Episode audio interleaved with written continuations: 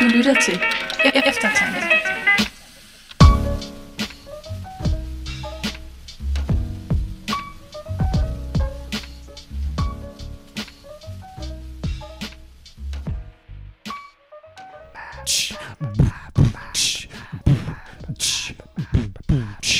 Eftertanke, eftertanke.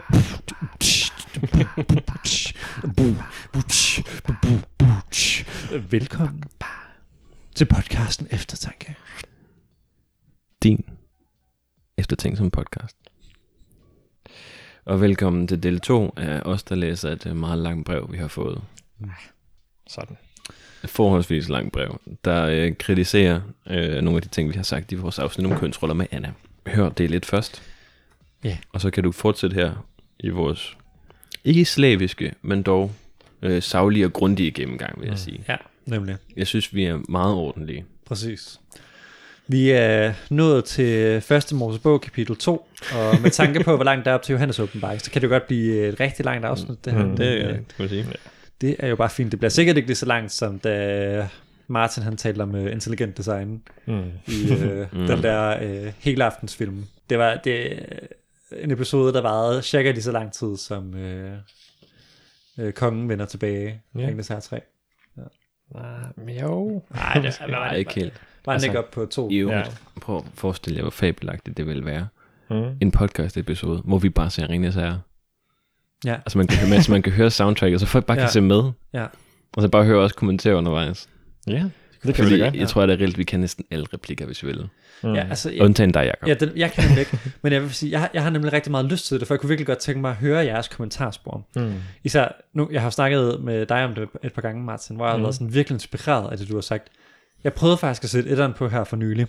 Ja. Og jeg sad faktisk og sådan, jeg kunne huske mange af dine replikker i hovedet, hvor jeg sådan, du talte om sådan det der med sådan det heroiske, og sådan venskabet, især venskabet mellem hobitterne og sådan. Og Mm. det sad jeg og tænkte meget på. Og det kunne holde mig gående i en time, men så Ja, ja, okay. satte jeg noget andet på. Nå. Så. Det er, det er så griner ja. sådan noget der, ikke? Ja. Fordi jeg føler mig nærmest, jeg føler mig nærmest fornærmet ved, at du kan finde på at slukke for den efter en time. Mm. Det var noget andet, hvis du faldt i søvn. Ja. Det er okay. Det har kan jeg godt prøvet en gang. Altså, det er også, altså, det har jeg også prøvet at falde i søvn til Ringens Herre. Det vil jeg Mm. gerne tilstå. Ja. Men det er også fordi, jeg ser det et par gange i løbet af året. Mm. Og de er lange. Ja. Ja. Det er ligesom blinkende lygter. Man kan dem bare. Mm. Nå, Det må vi lave. så vidt det. Yes. Hey, i øvrigt. Der er en, der hvad hedder det, har givet mig penge for min stemme. Lol. Nå, Er det ikke grineren? til hvad? Men det var til at indspille et eller andet, sådan en reklamefilm. Ej, hvor fedt. Tillykke. Jamen. Tillykke, Troels. Altså, det var, altså, det var ingenting. Jeg fik et, øh, hvad hedder det, 200 kroners oplevelseskort. Nå, hvad reklamerede du for? Øh, en, en efterskole, eller sådan noget var det. Nå. Ja. Mm. Så fint. Han skulle bruge en øh, ungdommelig stemme. Ja. Ja. Jeg havde ikke tænkt over, om jeg havde en ungdommelig stemme. Du har, Det er en, rigtigt. du har en skøn stemme, Troels. Men jeg var meget... det- Altså, det, var, det var ligesom at få at vide, at man er sexet på en eller anden måde, uden, uden at man rigtig kan gøre noget ved det. Ja. Det er ligesom at få at vide, at man har flotte øjne. Det er sådan, mm. Mm. det varmer bare, men Ja. ja. samtidig... Det, ja, det, Mm. ja, det kan jeg ikke gøre noget ved. Hvorfor skulle du også gøre noget ved det, Troels? Det ved jeg ikke. Jeg, jeg ved, at Morgan Freeman, han gaber meget, eller øvet sig på at gabe meget, fordi det gjorde bare giver en dybere stemme. Ja. Nå. Jeg blev også meget beæret, da jeg fik at vide, at jeg træk vejret meget højt igennem næsen. Ja. Mm. Skal vi vende tilbage til det fine brev? Ja. Altså, det er fint på den måde, at det, hvad hedder det, det udtrykker noget meget klart. Ja. Mm. Det er velskrevet. Jeg er meget uenig med det, det må jeg sige. Mm. Øhm, og jeg ved ikke, hvor tydeligt det er kommet frem, hvor uenig jeg er. Oh, det, Det tror jeg måske, det er. jeg tror også, det er. Okay.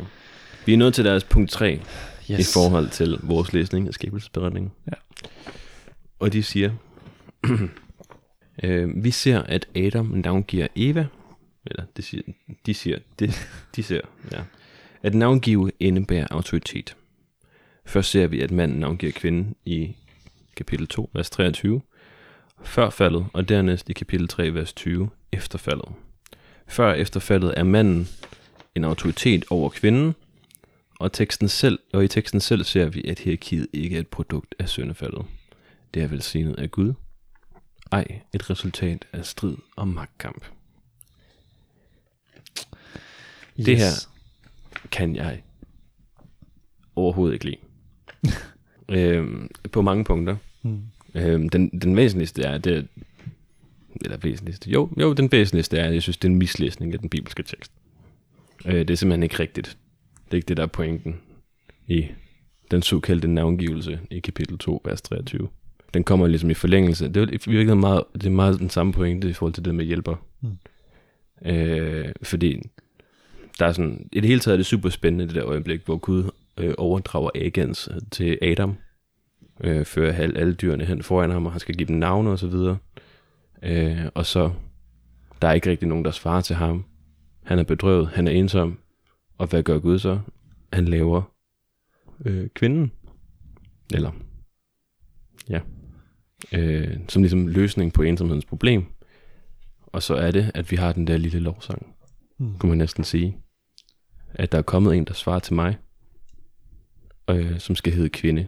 Ja. Og det er, det er der, hvor, hvor, hvor sådan noget som den danske tekst er lidt misvisende. For det er som sådan ikke rigtig en navngivelse, hvis man kan kalde det det, i, sådan, i nogen grad. Men pointen er netop det præcis det modsatte. Altså, det er ikke et udtryk for hierarki, det er et udtryk for lighed. Ja. Øh, kød er mit kød, blod er mit blod, ikke? Ja. Hun skal kaldes kvinde, for manden er hun taget. Ja. Ja, og hvad er det nu, det hedder på hebraisk? Ja, det er det der, det er Isha, altså det er kvinde, og Ish er mand. Så det er jo derfor, at ordspillet er der på hebraisk, ikke også? Hun skal kaldes Isha, for at har Ish er hun taget. Så det er altså, der er igen den her tanke om, at kvinden er, er manden. Og igen, så, så er det jo hele det her øh, narrativ, hvor Adam han har let efter en hjælper, der svarede til ham. Altså en, som kunne spejle hans menneskelighed, og som kunne relatere til på den der måde, som er en helt anden måde at relatere på, end dyrene gør med hinanden. Og det var det, han først fandt i Eva. Mm. Så, så jeg ser bare heller ikke noget i konteksten, der skulle angive, at det her det indebærer autoritet. Og jeg er nemlig også enig i, sådan, er det en navngivning? Altså det er jo mere sådan en identificering af, hvad hun er af hendes køn, end det er et navn. Men altså uanset hvad, så virker det ret vilkårligt for mig, det her med at sige, at navngivning indebærer autoritet. Det er ikke noget, som, som altså jeg kan selvfølgelig godt se logikken i det her med, forældre navngiver et børn, øh, og de vil jo på en eller anden måde have et autoritet over deres barn. Ja, selvfølgelig. Men der er ikke noget sådan i det gamle testamente for eksempel, der indikerer, at, at det skulle være sådan en autoritetshandling per definition. Vi kan i hvert fald se, at det er ikke sådan, at man har tænkt, at det var sådan en del af øh, faderens autoritære ansvar at navngive børnene i den israelitiske husstand. Det var nogle gange fædrene, der navngav, og det var nogle gange kvinderne. Det var faktisk lidt oftere kvinderne, end det var mændene. Så det er ikke sådan, at det er forbundet med sådan en maskulin autoritetshandling. Og øh, i øh, 1. Mosebog 16, der har vi faktisk fortællingen om øh, Hagar, der navngiver Gud. Han er den Gud, der ser. Præcis samme ord, som bruges øh, om Adam, der navngiver Eva. Så, så altså, det her med, at det er altså muligt for de bibelske forfattere at skildre Hagar som en, der, der øh, kalder Gud ved navn. Altså, der, der er ingen, slet ikke en snært af, at det skulle indebære autoritet, det her. Navngivning i sådan en hebraisk forstand handler meget mere om sådan at sige noget om den andens karakter, og især den anden sådan, sociale status. Hvad er din rolle i samfundet, i kosmos, i øh, klanen? Det er ofte sådan noget, der ligger i navnet, ikke også? Derfor har vi de der meget symbolladede navne, såsom Abraham, far til mange, Israel, den der har kæmpet med Gud, ikke også? Og så videre. Så, så jeg ser simpelthen ikke noget belæg for det her med, at det skulle indebære autoritet. Men jeg har, altså jeg har læst påstanden mange gange, så det er bestemt ikke bare de her to, der har fået den idé. Altså det er ligesom sådan et meget gængs argument fra komplementarister. Øh, men også kun det. Altså jeg har aldrig læst en, en kommentar over første Mosebog, øh, der ikke var skrevet af sådan en meget apologetisk øh, komplementarist, som mm. nævnte, at der skulle være noget der. Altså det har jeg bare ikke. Nej. Der er heller ikke nogen, der nævner sådan noget med, øh, altså rækkefølgen skulle vise, at manden er hovedet og sådan. Man kan godt nogle gange bruge rækkefølgen til sådan at sige, her er et udtryk for, at teksten er blevet til en patriarkalsk kontekst. Ligesom man kan pege på sådan noget med, at den bruger maskuline pronomener for en gruppe, der involverer både mænd og kvinder. Altså, hvis der er mænd og kvinder, hvis der er en mand og 150 kvinder i en gruppe, så bliver det stadigvæk hankønspronomener, der bliver brugt derefter på hebraisk. Det kan man også godt sige, det reflekterer en patriarkalsk kultur, men det er jo ikke sådan, at vi kan bygge teologi på det. Det vil jo være pjattet. Nå, Nå. så altså alt i alt, øhm, jeg synes faktisk ikke, at der er noget argument for øh, et kønshierarki fra skabelsen. Og jeg vil faktisk gå endnu længere og sige, at skabelsesberetningen giver os jo selv fortolkning på, hvorfor er der hierarki mellem kønnene?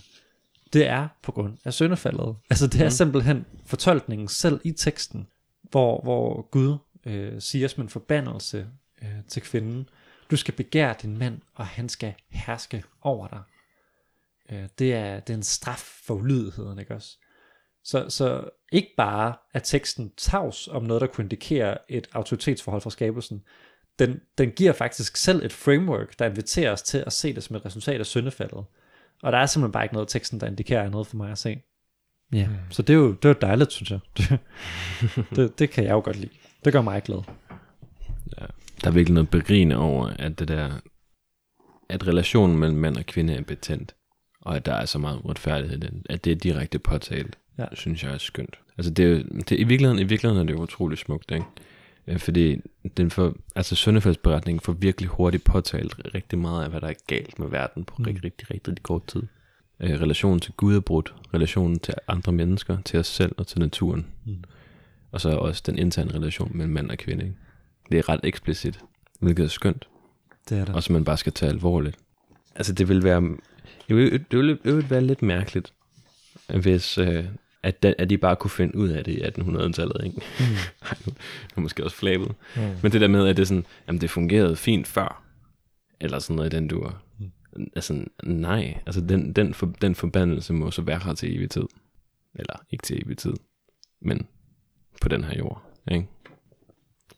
Er vi klar til at lave et rigtigt setup til, til Jakob? Yes, nu rører vi over til det nye testamente. Ja, det er hele tiden en ret sjov pointe, de laver her. Hvad skriver det egentlig? Øhm, fra apostlen Paulus ser vi netop den guddommeligt inspirerede udlægning af skabelsesberetningen. Det er lidt det, som det vi kommenterede på i del 1. Mm. Ja. I 1. Korintherbrev kapitel 11, vers 7-9, som blandt andet drejer sig om kvindens hovedbeklædning, men for os er det nok at hæfte os ved hierarkiet mellem kønnene. For han, manden, er Guds billede afglans, men kvinden er mandens afglans, for manden kom ikke fra kvinden, men kvinden fra manden. Og manden blev ikke skabt for kvindens skyld, men kvinden for mandens skyld. Hierarkiet er ikke et produkt af faldet, men et produkt af Guds skabervilje, der er komplet lighed med værdi angår. Øh, men at genfinde den lighed, der var fra skabelsen, er et håbløst projekt, hvis man vil finde en funktionel lighed. Yes. Ja, og det er nemlig spændende det her. Altså jeg har arbejdet rigtig meget med den her tekst, 1. Korintherbrev 11, og jeg er simpelthen kommet til at holde af den. Jeg synes, jeg, jeg vil faktisk sige, jeg synes, det er en fantastisk tekst.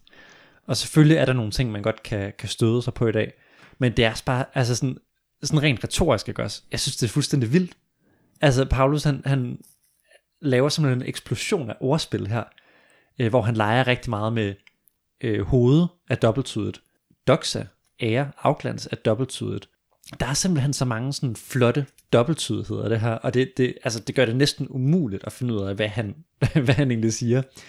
Og, og det er sjovt, jeg har også læst rigtig mange kommentarer over den her tekst efterhånden. Og hvad jeg også bare har opdaget, det er, altså fra vers 3, hvor teksten begynder, og frem til vers 16, altså fortolkere er uenige om hvert eneste vers. altså der, der er næsten ikke noget, som alle kan blive enige om. Og det er meget, meget unikt.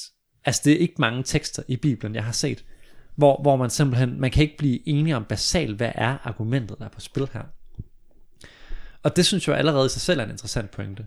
For det gør, at jeg tænker, at der er noget problematisk i, at den her tekst, den har fået status som at være den tekst, vi bruger som nøgle til alle de andre kønsrolletekster. Jeg vil for eksempel sige, nu har vi lige set en god kandidat på sådan et skelet. Det kunne være skabelsberetningen, ikke også? Mm. Der har vi forklaring på, hvornår kom uligheden mellem kønnene. Den kom med syndefaldet. Så når vi læser skildringer af en af patriarkalsk orden efterfølgende, så kunne det være sådan oplagt, sådan naturligt at tænke, det er et resultat af syndefaldet. Men der vil man så sige, nej, fordi den her tekst, den viser, at det knytter sig til skabelsen selv. Og nu er der jo virkelig meget at sige om den her tekst. Og i min kommende bog, som kan købes på forladsemper.dk om noget tid. øh, Coming soon. coming soon. Mm. Mm. Jeg glæder mig helt vildt til at præsentere den. Øhm, der har jeg et appendix om den her tekst, hvor jeg bruger lang tid på det. Men her bare lige et par hovedpointer. Øh, helt overordnet, grunden til, at, at den her tekst er blevet sådan et skabelsesteologisk skelet for kønsroller, det er fordi den peger dels på treenigheden, og dels på skabelsen som argument for kønsroller. Treenigheden, det kan vi lige høre ikke, øh, i vers 3. Der skriver Paulus, men jeg vil have, at I skal vide, at Kristus er hver mands hoved, manden er kvindens hoved, og Kristi hoved er Gud. Her vil man sige, prøv at se, altså øh, manden er kvindens hoved, Ligesom, altså det rækker helt op i træenigheden, ikke? også ligesom faderen og søndens hoved. Og der vil jeg sige, at det beviser ikke nødvendigvis noget i sig selv, fordi øh, manden er kvindens hoved. Det vil jeg sige, jamen det er jo bare en social konstatering. Altså det var en selvfølge for Paulus. Ja, manden var kvindens hoved. Det vidste alle og enhver. Og han laver sådan en analogi op i træenigheden, ja, men bemærk lige, at det samme gør Peter i sit brev, hvor han skriver til slaverne, at øh, det er en ære, hvis de finder sig i uretfærdige ledelser fra deres herre. Og hvorfor? Det er fordi, at Jesus Kristus, han selv var herrens ledende tjener. Altså, øh, Esajas, han bruger jo det her motiv med herrens ledende tjener, øh, tjener avath, som altså betyder slave. Så Esajas han skildrer øh, den her figur som en, en lidende slave, der straffes, og det er præcis det motiv, Peter tager op. Slaver, hvorfor skal I håndtere jeres øh, lidelser med tak til Gud og med ære? Det er fordi, at Kristus han var en slave for faderen. Så der er altså en analogi her mellem slaveriet og så treenigheden. Viser det, at slaveriet er en ordning, der udspringer af treenigheden, og som vores øh, gudsbegreb derfor står og falder med? Nej, det gør det ikke. Altså, det, det ligger bare ikke i analogien. Man kan bruge analogier til alle mulige ting, og det kan være produktivt. Men at det skulle vise, at øh, kønsrollerne er forankret i trinigheden, det følger på ingen måde. Og det vil drage øh, meget, synes jeg, ubærlige konklusioner med sig, blandt andet om, at slaveriet også må være en eviggyldig skaberordning.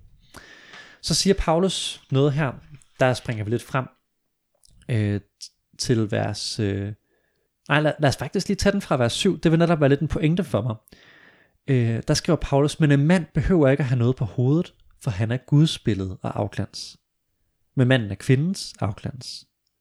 For manden kom ikke fra kvinden, men kvinden fra manden, og manden blev ikke skabt for kvindens skyld, men kvinden for mandens skyld. For det første bemærkelige her, igen så ser vi det, som gælder om hele den her tekst. Den handler om hovedbeklædning. Hvad er det, Paulus han vil understøtte med skabelsberetningen? Det er udsagnet. Manden, øh, hvad hedder det nu, øh, kvinden er mandens afglans. Og derfor behøver en mand ikke at have noget på hovedet. Så det er det, Paulus han vil bevise. Han vil bevise, at manden ikke behøver at have noget på hovedet, fordi han er Guds billede og afglans. Og det viser skabelsberetningen, og det gør den ved at vise, at Eva hun blev skabt af Adam, mens Adam blev skabt af Gud. Og det kan Paulus bruge til at lave den her ad hoc figur, som alle er enige om er en ad hoc figur, at kvinden i den her kontekst skal kaldes Guds billede af afglans. Øh, hvad hedder det, mandens billede af afglans. Selvom alle godt ved, at hun også er Guds billede af afglans. Mm. Det er alle enige om. Det er der slet ikke nogen, der vil bestride i dag. Øh, Gud skal takke og lov. det vil jeg synes var rigtig trist. Det ved jeg ikke. Altså, der, der kan vel altid være nogen derude. Det er der faktisk nok. Ja. Det, man kan i hvert fald sige, at det er ikke blevet mainstream. Det er ikke mainstream. Og det er rigtig godt. Mm. Øhm, Ja. Ja. ja. Selvom Augustin mente det. det, det gjorde han nemlig. Ja, han var også... Han var dygtig teolog, men lige der, når det kom til kvinder, der var han ikke lige ekspert. Måske var det, fordi han levede celibat i så mange år. Nå, okay. Det ved jeg ikke. Nej. Der er nogen, der vil sige, at han indhentede alt det, han... Han, han nåede ligesom at leve et, et, et helt liv i seksuel ja. ud, udskærelse, Ja. han alt at leve i celibat, vil nogen sige. Ja, det er nemlig fuldstændig rigtigt. Men det er jo en mislæsning. Det er af, det nemlig. af, hvad hedder det, af, af Augustins syndsbegreb. Ja. Det handler i virkeligheden om pærer Ja, og pæretræer. præcis. Men det er off topic. Nemlig, og plus, tilbage. plus at, at uh, Paulus, han jo faktisk muligvis kun havde en elskerinde. Det er meget sjovt. Det er det der med, altså det man bygger det på, når man siger, at Augustin han rendte rundt og knaldede til højre og venstre. Mm. Det er jo de der meget sådan fromme, sådan, åh, men utugt, og jeg var så langt ude og sådan noget. Men de, jeg tror faktisk, de fleste dage, det vil sige, at formodentlig har Augustin været sådan ret sådan hyggelig, sådan, måske lidt seriel monogami, men mm. i hvert fald sådan ret, altså han har ikke været sådan den vilde playboy. Mm. øh, Det er ikke sådan, han fremlægger det. Nej, det er det nemlig ikke. Nå, okay. Øhm, men i hvert fald, øhm, for det første bemærkelige, Paulus her, han vil sige noget om, hvorfor manden ikke skal være tildækket. Og der bruger han det her med at vise, at der er en forskel på mænd og kvinder, fordi kvinden blev til for manden, eller blev til af manden, jo også for manden, blev til af manden og for manden, ligesom manden blev til af og for Gud. Og det her bruger han til at vise, en, øhm, at, at kvinden er mandens doxa, mandens ære. Og vi er nemlig her i sådan et begreb, der knytter sig til den antikke ære-skam-kultur. Det var en helt almindelig tankegang i samtiden, at kvinden var mandens ære, hvilket vil sige, at hendes handlinger bragte ære eller skam over hendes mand. Og for eksempel, hvis hun nu optrådte utildækket øh, og talte med fremmede mænd, så var der faktisk mange i antikken, der anså det for en gyldig grund til skilsmisse. Så det giver rigtig god mening, at det er sådan et argument, Paulus han vil lave her. Det betyder altså alt det her, at det Paulus han vil vise med den her skabelseshenvisning, det er ikke, at øh, kvinden er underordnet manden, men det er, at kvinden er mandens ære, som er sådan en meget specifik idé, som må forstås ud fra en æreskamkultur, og, og, og det er måske lidt for meget udfolden her, det behøves vi heller ikke. Men hvad jeg i hvert fald vil hæve, er, at der er intet belæg i det her for, at det skulle betyde, at kvinden var underordnet manden. Faktisk tværtimod er der rigtig meget, der tyder på, at Paulus han trækker på en tekst, der hedder 3. Esra. Og 3. Esra er en øh, øh, apokryfskrift, som optræder i den østlige ortodoxe kanon, men ikke i den vestlige kanon. Og her der holder en kvinde, som vist nok hedder Serubabel, hun holder en tale, hvor hun bruger to argumenter for, at kvinden hersker over manden. Eller hun bruger flere. Men hun bruger blandt andet argumentet, en hver mand er født af en kvinde, nøjagtigt ligesom Paulus han gør i øh, vers 12. Og så bruger den argumentet, at kvinden er mandens doxa, mandens ære. Altså fuldstændig ligesom hos Paulus her. Og jeg synes faktisk, det er ret vildt det her. Det, det er virkelig overset, når man læser læsninger af 1. Korintherbrev 11. Det her, det er virkelig interessant. Det, det er meget muligt, at Paulus han direkte henviser til den her tekst. Og det er interessant, fordi hvis det er tilfældet, så betyder det, at det her med, at kvinden er mandens ære, om noget snarere skal vise, at kvinden hersker over manden. Det tror jeg ikke er en konklusion, som Paulus han, han vil gå for langt med. Øhm, men i hvert fald, vi finder intet belæg i samtiden for, at det her skulle betyde, at kvinden er mandens underordnet. Så er der vers 10. Derfor må kvinden af hensyn til englene have noget på hovedet som tegn på myndighed. Der er der mange, der vil sige, aha, der har vi autoritetsforholdet. Men det der er, det er, at det Paulus han siger her, det er faktisk helt ordret. Derfor må kvinden have myndighed over eller på hovedet som tegn, øh, hvad hedder det, af hensyn til englene. Hun siger, eller Paulus siger faktisk ikke som tegn på myndighed, han siger bare myndighed. Og grammatisk set, så er den her myndighed kvindens egen. Det er ikke et tegn på en mands myndighed. Hvis Paulusen her mener, at sløret er et tegn på myndighed, og ikke engang kvindens egen myndighed, men en, en mands myndighed, altså en passiv betydning, at hun er under myndighed, så bruger Paulus her en konstruktion, som vi overhovedet ikke har noget andet eksempel på på græsk. Altså en metafor, der kræver sådan to spring der. Vi har ikke noget eksempel på det. Så det virker meget usandsynligt. Det er det, der skulle være hans pointe. Øh, derimod så må vi forstå det ud fra den måde, han har brugt det på adskillige gange inden i skriftet. Nemlig som øh, i betydningen øh, en myndighed, der er at forstå som en selvkontrol. Altså en ansvarlig forvaltning af sin kristne frihed. Han bruger det rigtig meget til at tale om den kristne frihed. Har vi apostle ikke ret til at spise? Ret oversættes her, øh, exousia. Præcis samme ord, som han bruger her. Og jeg tror, det er det, der er på spil her. Kvinden må udvise ansvarlig dømmekraft med, hvad hun har på hovedet af hensyn til englene. Det, jeg vil sige, det er klart det mest oplagte i lyset af, hvordan han bruger det her begreb tidligere i skriftet. Det giver fantastisk mening i konteksten. Og de her engle øh, skal vi ikke spekulere for meget over. Men det er, man kan simpelthen se, at det var en idé i samtiden, især i Qumran, øh, hvor vi har dødehavskræfterne fra, at man tænkte, at øh, englene var til stede ved gudstjenesten øh, og tilbad sammen øh, med menigheden på jorden, og også vejledte menigheden i helligdom. Og ja, den køber jeg fuldstændig. Jeg tror også, der er engle til stede, når vi har gudstjeneste.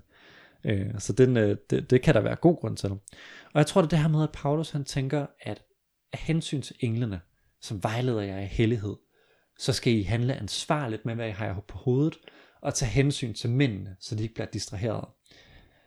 Åh, der er så mange logikker, og jeg sidder lidt uforløst. men, men helt overordnet, logikken er, kvinden er mandens ære, fordi hun er skabt af ham.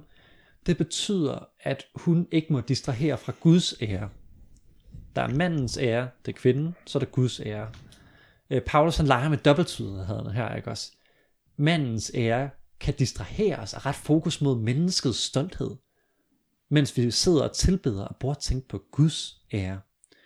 Og hvorfor kan det det? Det kan de, fordi det er det smukke køn. Øh, også noget, som mange netop så ud af skabelsberetningen. Øh, det, det, jeg laver ikke sådan et kvindeudsagn her. Jeg tænker mm. bare, hvordan talte man om det her i antikken? Der var der mange, der havde det her med, at kvinden er det smukke køn. Blandt andet afspejlet i, at hun blev skabt af manden som menneskets stolthed. Ja, meget mere at sige om den, men i hvert fald, jeg synes det her viser, at den her tekst er ikke skrevet for at adressere, at der er nogle kvinder, der ikke vil underordne sig deres mænd, blandt andet ved at smide sløret. For mig er det en meget usandsynlig læsning. Selv hvis man går med den, mener jeg faktisk ikke, at man kan drage komplementaristiske slutninger, men det er en helt anden snak. Teksten handler simpelthen om noget andet.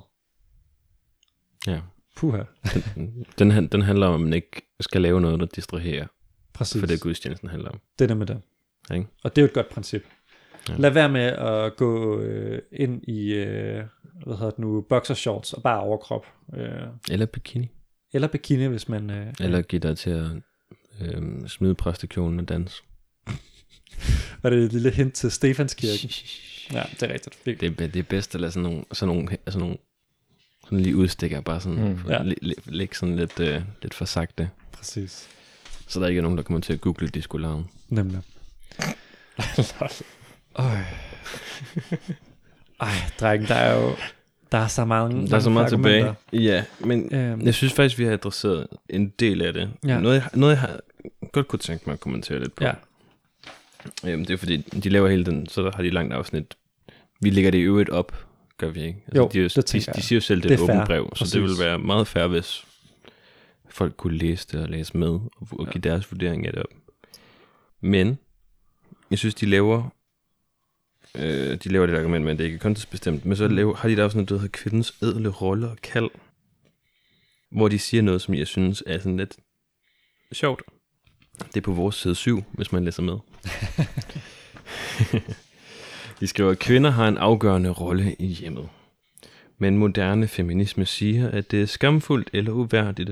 Det er på tide, at moren som hjemmets leder bliver talt op. Vi må se, at det er mindst lige så værdigt, hvis ikke mere, udråbstegn, når kvinden indtager rollen som skaber og opretholder af den, hjem, af den hjemlige eden. Lovet, Lovet være kvinden og hendes kald.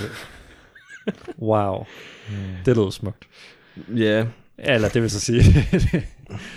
ja. øh, der er virkelig meget unpack her, man kan Mm. sige. Men den position, de udlægger her, ikke? Og det, og det er inden, at vi skal kommentere på, om, om det virkelig er det moderne feminisme siger, og så Mm. videre. Det er faktisk ikke det, Paulus mener, når han taler kristen husorden. For det er, det er jo ikke moren som hjemmets leder. Tværtimod. Ja. Det er manden ja. som hjemmets leder. Kvinden skal underordne sig manden. I hjemmet. That's the point. Altså, det er jo det er ikke... Det er, det er at fremlægge en bibelsk position, der ikke eksisterer. Mm. Det giver ikke, det giver ikke mening. Giver det, altså, Har du et det- giver det- forbehold, Martin? Jamen, jamen, det er bare 1. Timotius 5, tror jeg. Skriver han ikke, at kvinden skal lede hjemmet? Det kan jo bare være, at han siger forskellige ting forskellige steder. Ja, frem med Bibelen. Ja, frem med Bibelen. Jeg fede børn og styre hus. hmm. Er det rigtig styrhus? Ja. Det er altså lige, hvad man mener med at være hjemmets leder. Mm. Det er rigtigt nok. Der står, at de skal styre, styre hus. Ja. Wow, den var, lig, den var virkelig hævet godt op for gemmerne, den der. Martin. Ja. Ja, præcis. Ja. Ja. Har du læst meget Timotheus på det sidste? Jamen, det var forleden. Det var, da vi snakkede sammen i vores Ja. tråd. Ja. Nå, Ja. Perfekt. ja. Min pointe står at stadig, vil jeg dog nok sige. Ja. Øh, fordi selve lederfunktionen og ledelsen af huset beror på pateren. Hmm.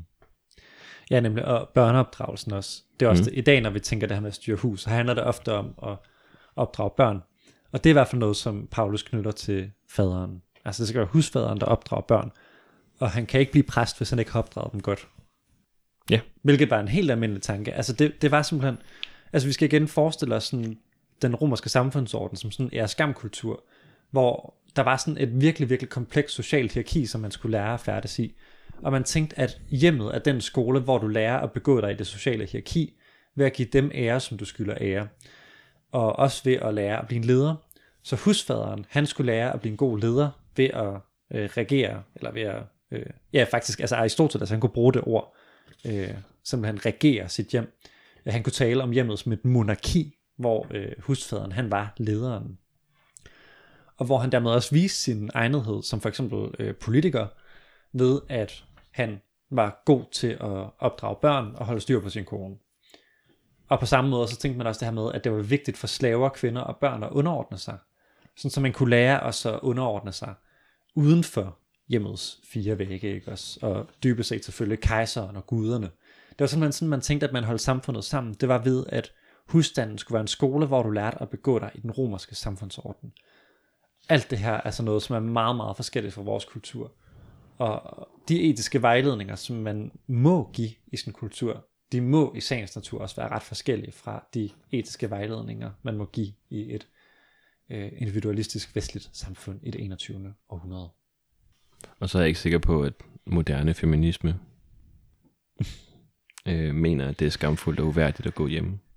Der, der må jeg altså lige sige, den her, den, den gik altså mig lidt på. Hmm. Det, jeg synes simpelthen, jeg synes faktisk, det er virkelig, jeg synes det er så ærgerligt det her med, at det, det er sådan, for det første så er det bare at tage sådan en meget, meget kompleks idé, ikke også? Altså feminisme, hmm. som betyder alt muligt, ikke også? Altså der er mange forskellige grene af feminisme, altså øh, der er mange bølger for det første, men også bare, altså i vores tid, så det er jo sådan, det er virkelig noget, der er en kæmpe forhandling om, hvad er præcis feminisme? Og det man gør her, det er, at man, man tager sådan et, hvad er, jeg tænker er et meget yderliggående standpunkt i debatten, ikke også? Nemlig at sige, det er ikke godt, hvis kvinder, de er huslige. De skal ud på arbejdsmarkedet, og det skal være karrierekvinder. Og det er så meget til bedre, hvis de ikke får børn og mand. Altså det vil sige, det, det er et yderstandpunkt, som jeg faktisk ikke har mødt. Hmm. Altså det repræsenterer simpelthen ikke øh, troværdigt, hvad moderne feminisme er. Moderne feminisme, vil jeg sige, øh, handler jo om kvindens frie valg. Hun skal have lov til at være huslig, hvis hun ønsker det. Og hun skal have lov til at være karrieremenneske, hvis hun ønsker det. Så ingen vil hæve andet, og, og jeg synes, det, der bliver man altså nødt til at være fair og sige, det, det, er, det er en stereotyp fremstilling af feminisme, det her. Det skal man virkelig huske også, altså med sådan et begreb som feminisme, som jo netop er så heterogen en bevægelse. Altså der, Ja. der er så mange stemmer, øhm, og der er jo også, altså der er jo helt sikkert feminister, som vi er uenige med. Mm. Øhm, jeg, jeg, kunne- jeg kunne faktisk godt forestille mig øh, feminister med det der standpunkt, at, at kvinder ikke burde være hjemme for at tage kampen eller sådan Mm. noget. Altså, og jeg tror også, jeg har stødt på det. Jeg synes i hvert fald, det, det ringer en anden klokke, men Mm. Øh, men problemet er tit, når hvis man har indstillet sig på, at feminisme er én ting, øh, som man ikke bryder sig om, for eksempel, øh, så falder man også ofte for sådan et confirmation bias, så hver gang man ser et eksempel på en feminist, men, men det, det gælder alle mulige begreber, øh, som bekræfter det, så tænker man, ja, det er det, feminisme er. Mm. Øh, og så overser man kompleksiteten i begrebet. Mm. Mm. Øh, og, og det vil jeg bare opmuntre til at prøve at, øh, at gøre op med ens confirmation bias, fordi mm. det fylder virkelig meget af mit indtryk Mm. mm. øh, i sådan nogle sager og sådan nogle diskussioner, at man, man finder altid eksemplerne på det værste i en bevægelse frem. Ja. Øh, eller de, de talsmænd, der ikke øh, dækker flertallet Mm. af bevægelsen, øh, og så skaber en karikatur ud fra Mm. dem. Øhm, men det er, det er jo et virkelig komplekst projekt, Ja. ja. feminisme. Mm. Øh, og selvom man ikke kan tilslutte sig alle dele Mm. mm. af øh, det, som nogen påstår, jamen, Mm. øh, så tror jeg, at de fleste egentlig kan tilslutte sig hovedsagen. Det er rigtigt. Og det er vel noget, alle mænd og kvinder skal have lige muligheder. Og så måske også en tanke om, at der er øh, nogle patriarkalske mønstre i vores samfund. Altså, Hmm. jeg tænker, hvis man har de to, så er man feminist. det er så også lige, hvad er patriarkalske mønstre? Det er også en kæmpe diskussion. Ja, og, det er rigtig interessant, er, at der også bliver viklet sådan et retfærdighedsbegreb ind. Mm. For for eksempel lige muligheder, hvad betyder det? Mm. Øh, for eksempel, når- man bygger bygninger, og så bygger man øh, herretoiletter lige så store som kvindetoiletterne. Mm. På trods af, at det betyder så, at der er mulighed for at sætte pissoir op. Så langt flere mænd kan gå på toilettet i gangen på et herretoilet, end de kan, end kvinder kan på et kvindetoilet. Mm. Og kvinder går 3 til fire gange oftere på toilettet, og deres toiletbesøg er længere. Mm. Så man kan spørge sig selv, er det retfærdigt, at Mm. toiletterne er lige store? Ja. Teknisk set, men det afhænger af din retfærdighedsbegreb. Mm. Den med det. Så, og, og det er igen alt sådan noget, der det peger også bare på, hvor dynamisk feminisme er. Øhm, men jeg synes i hvert fald, det, det jeg tænker, det er, at vi står alle sammen på skuldrene af feminisme, og er formet af det, om vi ved det eller ej. Og jeg tror næsten, næsten alle vil også kunne sige, at sådan, på mange punkter, der har det simpelthen været til det bedre. Jeg synes i hvert fald, man skal passe på med sådan, den der nostalgi, der nogle gange kan opstå, hvor man tænker sådan, det var bedre før i tiden, da man har meget fast definerede roller, og øh, de roller er typisk sådan en 21. århundredes processering af vores romantiserede billede af kønsroller, som Mm. nok formodentlig ikke har sådan særlig meget rødder i sådan middelalderlige kønsroller, for eksempel eller antikke kønsroller, eller bibelske. Så man skal altså være varsom her, og jeg synes, det, ja, Ja.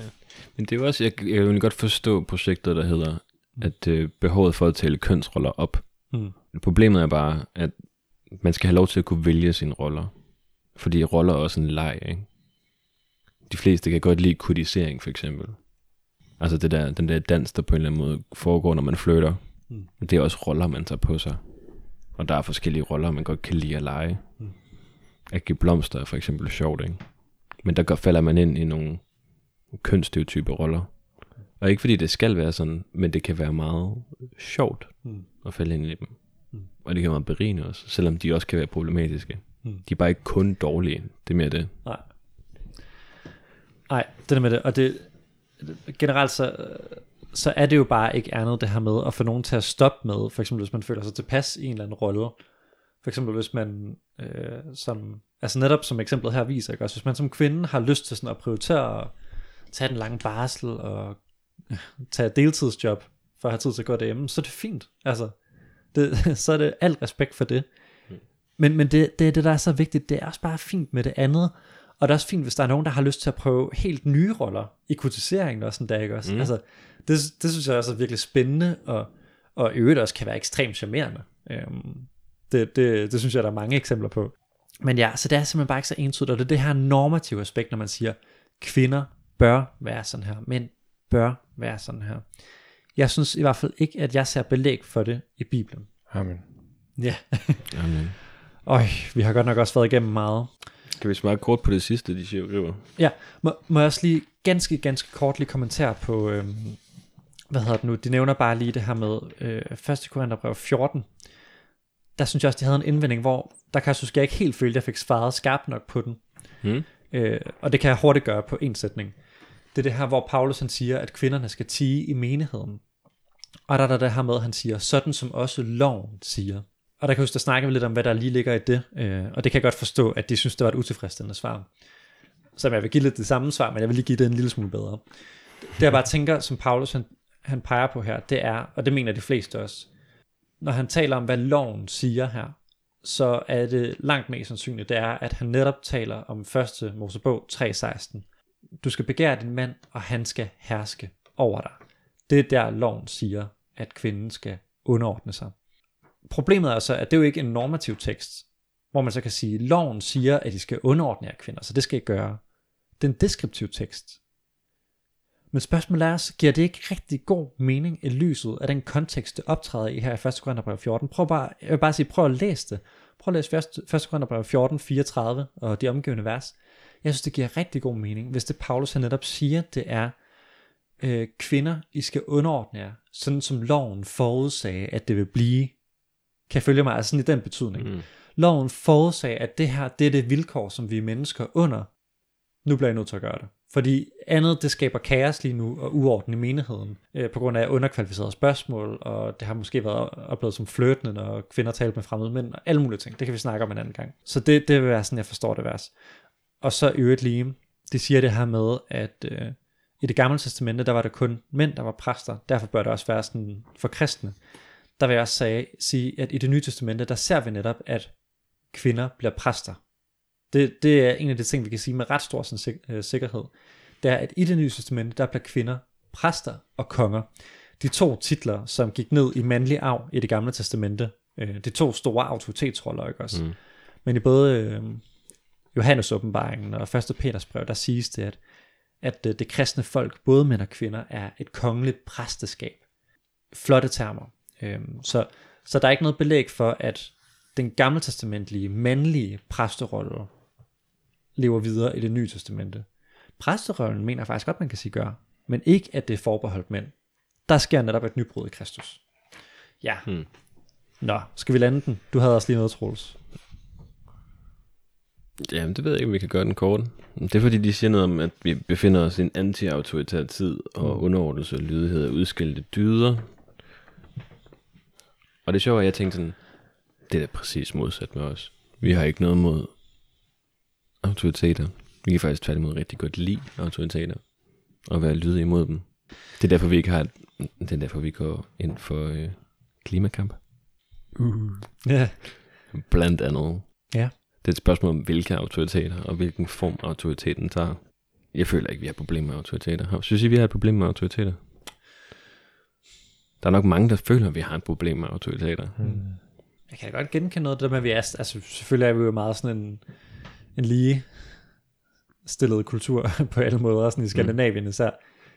Øh, men hvad jeg for det første kommer til at tænke på, det er jo hele den der bølge af, af sådan højre populisme, som i den grad dyrker autoritære ledere, ikke også? Altså Trump, som jo det helt nærværende eksempel Mm. mm. lige nu, øh, Putin, øh, som, der, der er jo helt klart sådan noget der, og som jeg også synes, man møder på den, øh, den politiske højrefløj i Danmark. Øh, øh, hvor, hvor man helt klart taler det her autoritære aspekt af det politiske op.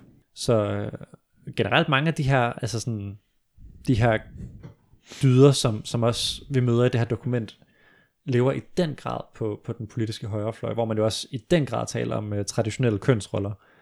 Det, øh, det, det har jeg tydeligt set uh, tendenser til. Ja, så det, det er også interessant. Og det er jo sådan en, et identitetspolitisk modsvar til feminisme, hvor højrefløjen bliver identitetspolitisk ved at genopfinde sådan en stærk maskulinitet og ideen om den stærke leder. Øhm. Så det er også øh, meget interessant, hvad der sker der i det her år. Og hvor sådan en som Eva Agnete Selsing, hun virkelig også har været ude og ruske op i os mænd. Øh, fordi vi er alt for bløde og alt sådan noget der. Jeg giver mig knupper, jeg synes det er åndssvagt. Men øh, fred med det. Ja. Mm. Skal, skal, vi, skal vi slutte på den? Ja, det skal vi. Det slutter vi på. Vi lyttes ved. Vi lyttes ved.